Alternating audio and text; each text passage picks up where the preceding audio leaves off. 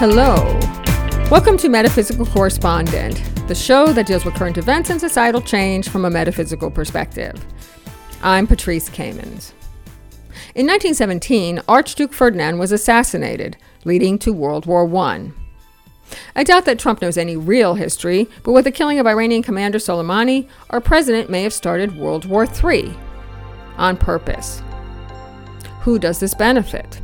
Military and defense contractors, surveillance operations here and abroad, banks, the oil companies, the news media, and potentially Trump. Although now, having a target on his back by the entire Muslim world forever in order to avoid prison is not much of a bargain in the long run who is negatively affected. The hundreds, if not thousands, of American soldiers, military families, innocent Iraqis and Iranians, the psyches of citizens of major American and international cities, diplomatic relations around the world, and the natural environment. Now that every political utterance is on tape forever, we have been plagued with news media revealing sound bites and disingenuous comparisons to push forward false equivalencies regarding any topic, most notably Trump's impeachment. But the hypocrisies, mostly on the Republican side, get brushed under the carpet, whereby any infraction by a Democrat usually leads to cringing apologies. Things were different then, both in content and context. But if we're playing that game, there is ample coverage of Trump in full blown conspiratorial ranting. And likewise, if we have archives of everything, we also know, or think we know, how the public can be deceived or manipulated by following previous wag the dog scenarios. And in this way, our current communication technologies can be a helpful arbiter. Interestingly, the world is not stepping in line lockstep behind the official storyline of the necessity for Soleimani's killing. More people are aware of the disingenuous motivations for war, which have only benefited the same industries and moneyed groups time and time again. Trump's proclamation of the need to stop terrorism falls flat as his credibility is buried under a pile of dung. World War I began under a Saturn Pluto alignment, and as we are approaching our current Saturn Pluto conjunction on the 11th, there may be a major reordering of the world order. Will Trump's allies that he's berated and denigrated come to his aid? Will Russia stand with the US or Iran? How about China? Trump has destroyed all goodwill, and if we all realize who gains from war, we should just let the oil companies and their private security forces fight this out, rather than steal taxpayer dollars and poor soldiers' lives, which only bankrupt us further. And if this were somehow an economic decision on the part of the banks and corporations, yes, the economy did soar during World War I and World War II. But what else soared? Taxes on the wealthy, with, with the top 0.1%, paying 70% over $2 million. So we can make America great again by addressing inequality and destroying the stranglehold of corporations on the government without the need for military engagement.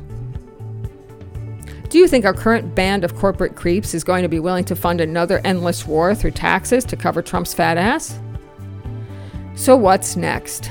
These are crazy times, and as the weekend approaches, all three of the big astrology events of the month converge Saturn Pluto, the sense that the world is falling apart, a la 9 11, the Cancer Capricorn eclipse, which is the masculine and feminine divide, and Uranus turning direct in Taurus. Saturn Pluto speaks to the larger paradigm shift and effect on history. The eclipse is about our humanity. Regarding terrorism or violence, the Uranus station, which happens every year in January and August, has the most potential for shocking disaster or an explosive retaliatory event. And a resurgence of religious or fundamentalist warring can be attributed to any planets in Sag. Mars just entered Sag on Saturday for a period of six weeks, so the airstrike happened actually during Mars in Scorpio, suggesting nefarious motivations. Probably even more beyond Trump's vanity or desire to short circuit the impeachment trial. These were his reasons for sure, but encouragement from Pompeo and previously Bolton to undermine the Middle East has been a constant drumbeat in his ear for years. Most empires last about 500 years or two Pluto cycles. America is about to reach its first Pluto return in 2022 to 2024. It is clear we will not last another Pluto cycle in our current iteration. Is it not time for an empire change? Certainly, Russia, China, Israel, and India, not to mention Iran, are seeking greater expansions of their influence, but rather than an outward patriarchal template of dominance, how about empire deceasement?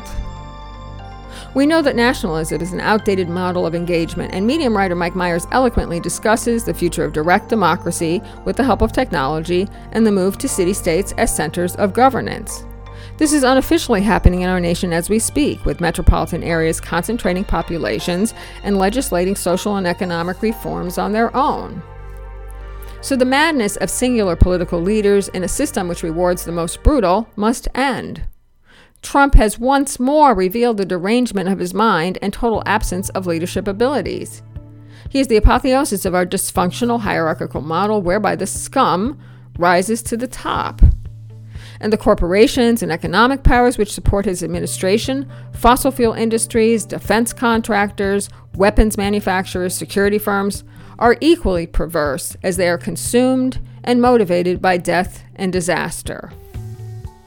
The burning planet is screaming for us to stop our madness, and this is a key point in our history as a species to choose life or continuing death. Let us wake up to our life force and our rebel yells and take off our shackles of apathy and desperation. While I believe we have many incarnations, our current Abrahamic theocracies claim we only have one life, so we should make the most of it for the betterment of all. I thank you for joining me today, and I invite you to subscribe to future Astrocasts. Please follow me here at Anchor.fm or Twitter at MetaphysicalCO2 or in Medium at Metaphysical Correspondent. Today's music is courtesy of Purple Planet. That's www.purple-planet.com. Remember, the tide that lifts all boats is consciousness. I'm metaphysical correspondent Patrice Kamens.